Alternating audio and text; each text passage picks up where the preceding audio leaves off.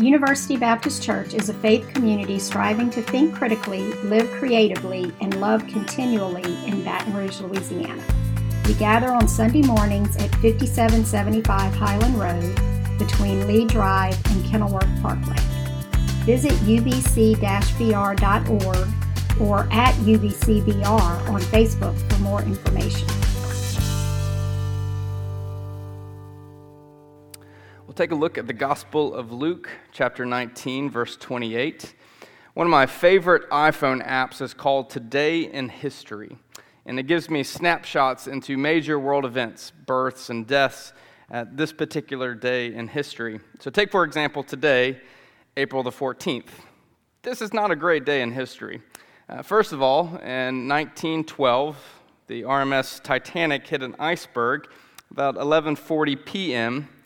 Within a matter of hours, the ship, the ship went below the surface. Thousands have died, and let it just be known that there was room for Jack on the piece of furniture that Rose was laying on. I don't care how many times you try to argue differently, she was a selfish woman, and she could have made room for him on that piece of wood. Period. It also is on this day, on Good Friday in 1865, that President Abraham Lincoln was shot by John Wilkes Booth in the Ford Theater in Washington. To many, Booth is the most cowardly, despicable man in history.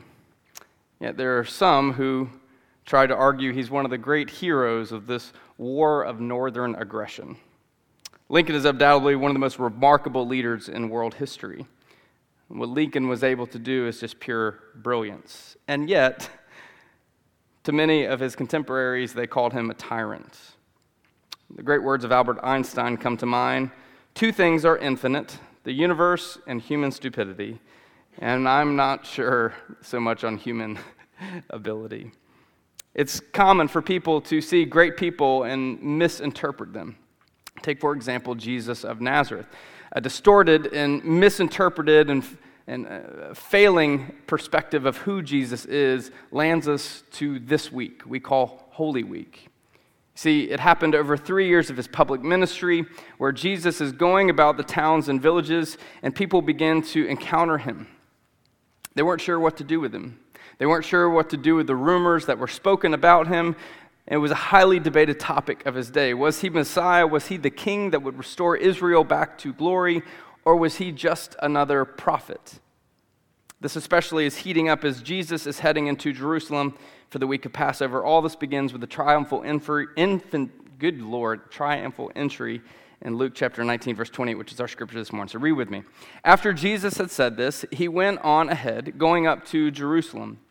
As he approached Bethphage and Bethany at the hill called the Mount of Olives, he sent two of his disciples, saying to them, Go into the village ahead of you, and as you enter it, you will find a colt tied there, which no one has ever ridden.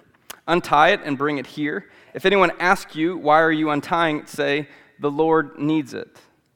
Those who were sent ahead went and found just as they had been told. And as they were untying the colt, its owner asked them, Why are you untying the colt? They replied, The Lord needs it. They brought it to Jesus, threw their cloaks on the colt, and put Jesus on it. As he went along, people spread their cloaks on the road. When he came near the place where the road goes down from the Mount of Olives, the whole crowd of disciples began joyfully to praise God in loud voices for all the miracles they had seen. Blessed is the King who comes in the name of the Lord, peace in heaven and glory in the highest. Some of the Pharisees in the crowd said to Jesus, Teacher, rebuke your disciples. I tell you, he replied, if they kept quiet, the stones will cry out. As he approached Jerusalem and saw the city, he wept over it and said, If you, even you, had only known on this day what would bring you peace, but now it is hidden from your eyes. The days will come upon you when your enemies will build an embankment against you and encircle you and hem you in on every side. They will dash you to the ground, you and your children within your walls. They will not leave one stone on another, because you did not recognize the time of God's coming to you. Most of us see the triumphal entry on Palm Sunday as this serene image. Jesus is riding in on the back of a donkey, adorned in the bleached white robes that were recently pressed by an ancient dry cleaner. Hundreds, if not thousands, of people rejoicing and ushering Jesus into the city.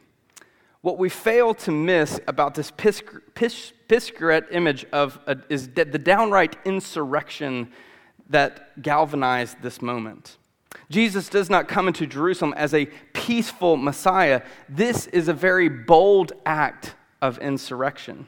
Jesus is rebelling against the Jewish religious system that was full of corruption and sharing bed with the overbearing might of the Roman Empire. Jesus comes into the city riding on the back of a donkey with fanfare all around him. This is the triumphal entry that a king would receive upon coming in a city. The Old Testament shows us stories of King David and his two uh, sons, Absalom and Solomon. Uh, Sol- good gracious, y'all, I'm going to be able to speak today. Solomon both came into the city in such a kingly way. You see, the triumphal entry was an act of insurrection by Jesus, though he was not the king that we understood him to be. You see, kings made triumphal entries throughout history.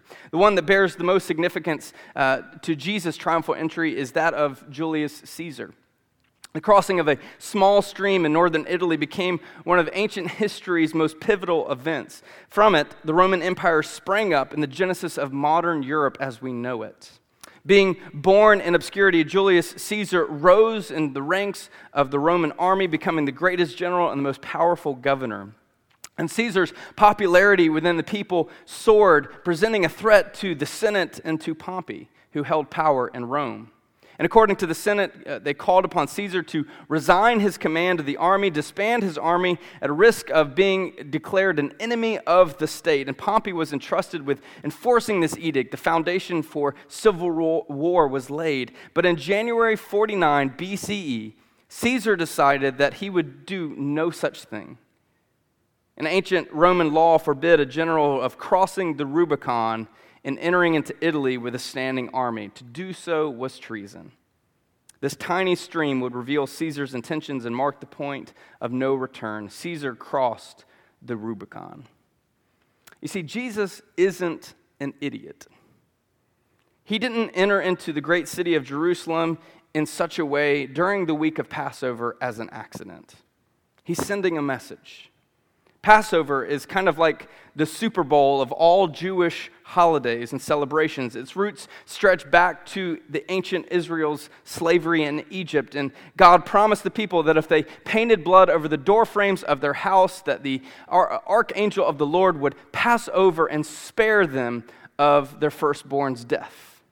We read the story that the Egyptian firstborns died, but the Hebrews did not.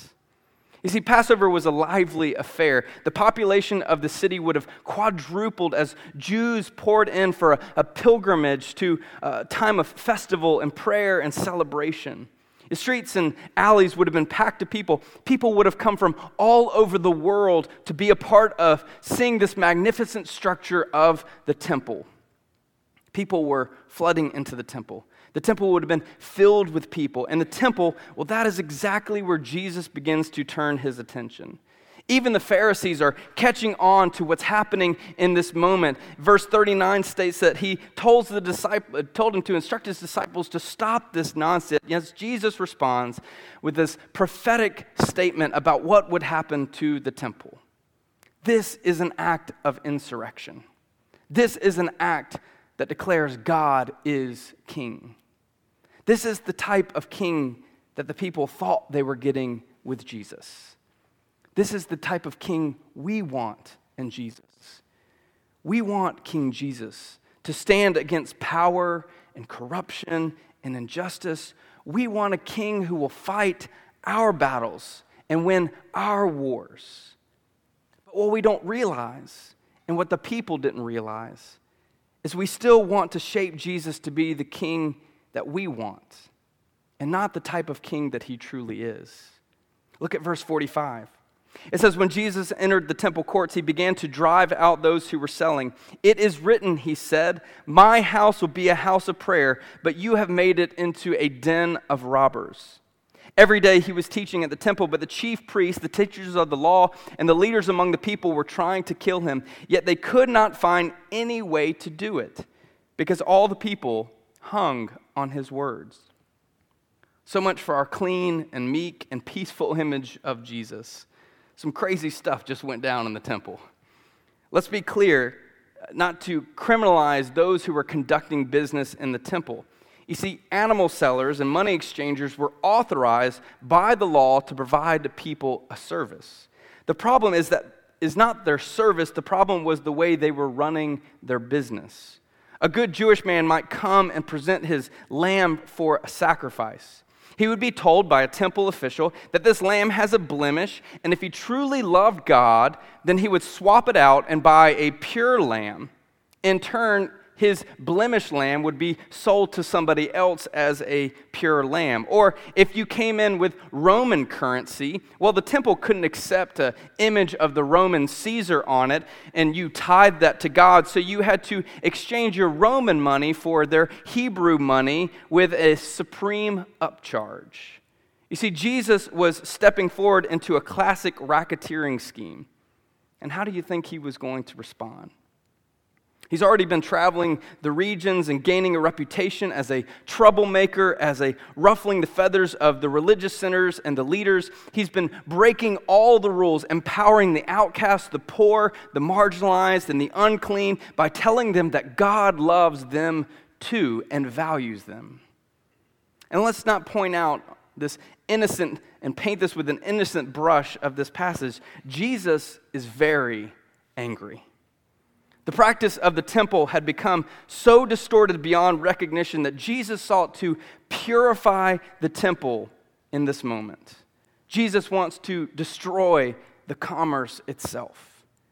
And this isn't for the first time, but for the thousandth time that God has chosen justice over worship. The echoes of the prophet Isaiah might come flooding into our ears. I've had enough of your sacrifice of your festivals, of your acts of worship, they're empty and meaningless. Wash your hands and make yourself clean. Stop doing wrong. Defend the oppressed. Take up the cause of the orphan and the widows. You see, Jesus puts the attributes of a prophet on as he goes forward. He's providing a, a, proverbial stick of dynamite right in the middle of the religious and societal and political corruption of his day, and then he strikes a match. To the religious leaders, he failed their expectations because he persisted upon having company of sinners. To many who were following him this time, he failed their expectations because he kept telling them to love their enemy, those Samaritans and those Gentiles and those Romans. To the people of Jerusalem, he was failing their expectations because he was not the king that was coming to kick out the Romans as they anticipated. You see, Jesus failed the expectations because he was a different type of Messiah than we expected him to be. He failed their expectations. And often he fails our expectations of who we want him to be. 2019 has brought some great news uh, for me. News broke that actor Ben Affleck will no longer be starring as Batman in any upcoming DC comic movies. To me, it's akin of like Tom Brady no longer playing quarterback in the NFL or the NCAA banning the Auburn Tigers from playing any sports just because, well, they're Auburn. This guy has already ruined one of my favorite and beloved characters with those early 2000 portrayals of Daredevil, and he certainly has done the same things with the three movies he has played Batman in. But Batman is the most complex hero in all of the DC universe. He deserves to be portrayed by a better actor. Here's a man who comes from unimaginable wealth, yet chooses to sacrifice his life again and again for the city of Gotham. He could have chose to live a, a, life differently in response to his parents' murder, yet he chooses sacrifice and justice. The wealthiest man in Gotham will adorn a bat suit, stand against corruption. He is willing to crawl around the rooftops at night to fight crime at the cost of his health and his relationships. But despite all that he does for the city, the people of Gotham reject him and blame him for their setbacks. They're willing to hunt him and to chase him so they might pay him back for their own corruption. This is why Commissioner Gordon gives one of the best descriptions of Batman, saying, He is the hero we need, but not the hero we deserve. So we'll hunt him because he can take it, because he's not our hero. He's a silent guardian, he's a watchful protector, he's a dark knight. You see, as Jesus steps into the temple and as he begins to overturn the tables, we start to get a better perspective of who Jesus is, not who we want him to be. Jesus was a threat to their way of life. He was a threat to their religious system. He was a threat to their economic powers. He was a threat to their powers. And if we truly encountered the real Jesus of Nazareth, then we would begin to realize that he is a threat to our way of life. Instead of being the king we want to shape, Jesus is the prophet king that we want to silence. If Jesus was to walk into our modern day temples, what would he begin to overturn? You see, the Jesus of the gospel would overturn our corrupt practices of loving ourselves more than we love our neighbor. He would dash the surplus of our abundance when there are so many people just dying for a scrap of something. Jesus of Nazareth would be an utter threat to the corruption of the way that we merge our economic and political perspectives to shape our theological perspectives instead of the other way around. I believe that Jesus, with all of my being, would, would chase after our willingness to so distort his message into what we want it to say. Who are the marginalized? Who are the outcast? Who are the modern day temple rulers? You see, Jesus is a threat to our little kingdoms. Jesus is a threat to our way of life. It is a kingdom that calls us to depend on God for daily bread, not our five years of bread and for so on, to seek forgiveness of, of debts and sin, to avoid the temptation to commit evil against our neighbors, to live a radical life of forgiveness and love and humility. Jesus stands against so many things that we don't want to believe in. And I'm not preaching a new message. I'm not even preaching my message. It's been the message of the Old Testament and the New Testament and from the letters of Jesus. For this reason, Jesus was the king that we had to murder. So, what do you do with someone who's a threat to your way of life, to your comfort and your power? Well, you kill them. As the poet Gilbert Chesterton said, any man who preaches real love is bound to beget hate. Real love always ends in bloodshed. You see, Luke tells us that the religious leaders begin to plot how they would kill him. Maybe even Jesus' actions rattled his very disciples because we know that in just a few hours, Judas Iscariot would choose to betray him. We know that after he falsely is accused and arrested, the disciples would flee and hide. Even Peter the rock would deny that he knows Jesus. The Jewish system of politics and faith that Jesus threatened spat upon him. They punched him in the face, they beat him beyond recognition, and then they put him on a cross. That is what we do to a king that doesn't fit into our format and our ideals. The same people who begin to cry out, Hosanna, blessed is the king who comes in the name of the Lord might soon be the very people who said, Crucify him, crucify him. As Kurt Vonnegut wrote, vanity rather than wisdom determines how the world is run. It is a tragedy, perhaps, that human beings can get so much energy and enthusiasm from hate. We sat down recently and watched a movie, and it's one of those movies where you know the ending, yet for some reason you're nervous the whole time know if you've seen the movie First Man. It tells the story of Neil Armstrong As the story unfolds, you learn of Neil Armstrong's personal struggles while he's going through the NASA program. He struggles with being present as a father and as a husband with his commitments of his dreams. He, we learn about the engineering struggles of the Gemini and Apollo programs uh, as he watched his friends die um, through accidents. And despite the fact that we know the ending, this man lived a very difficult life. You're nervous for him the whole time. You want to change the narrative to just get to the end. You know the ending, but it's so painful and nervous to watch. This is what it's like for us to look at the passion narrative. We know the ending of Good Friday. We know that Jesus is arrested and brutally tortured and crucified. We even know, if we're honest with ourselves, that we know that we somehow play a part in silencing Jesus. And that gut wrenching feeling of what we have experienced in the past and present, we want to rewrite this narrative. But the reality is that we can't rewrite it. We can't undo what has been done. In other minds, we, we want to alter the facts of Jesus and his story. We want to shape and form him into something that fits into our comfort, but we can't rewrite this narrative. This is what has been done, this is what is happening. William P. Young, the author of The Shack, writes The old must be torn down for the new to be raised. To have a resurrection, you must have a crucifixion. But God wastes nothing, not even the wrong we imagine into existence. In every building torn down, there much that remains is that there once was true and right and good, and that gets woven into the new. In fact, the new could not be what it is without the old. It is refurbishing of the soul.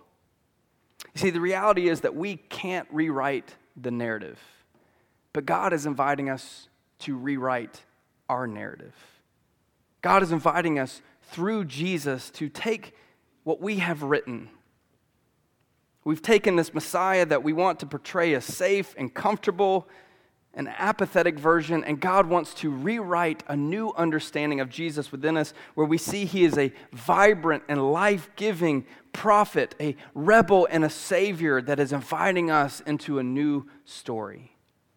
God wants to rewrite our narrative of leading Jesus into what we want him to be. God is inviting us to rewrite the narrative in which we truly follow Jesus. Yes, the way of Jesus that landed him on a cross. In Jesus, God wants to rewrite our narrative from aggressive to peaceful, from anger to joy, from self righteousness to humble, from violent to meek, from hatred to love. But this isn't comfortable. It's really, really hard.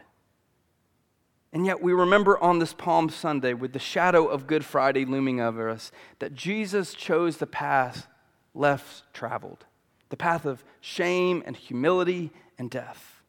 Jesus chose us for the world. Can you let God rewrite your narrative? God desires to form us into something extraordinary. In fact, God is not trying to change us into someone we are not.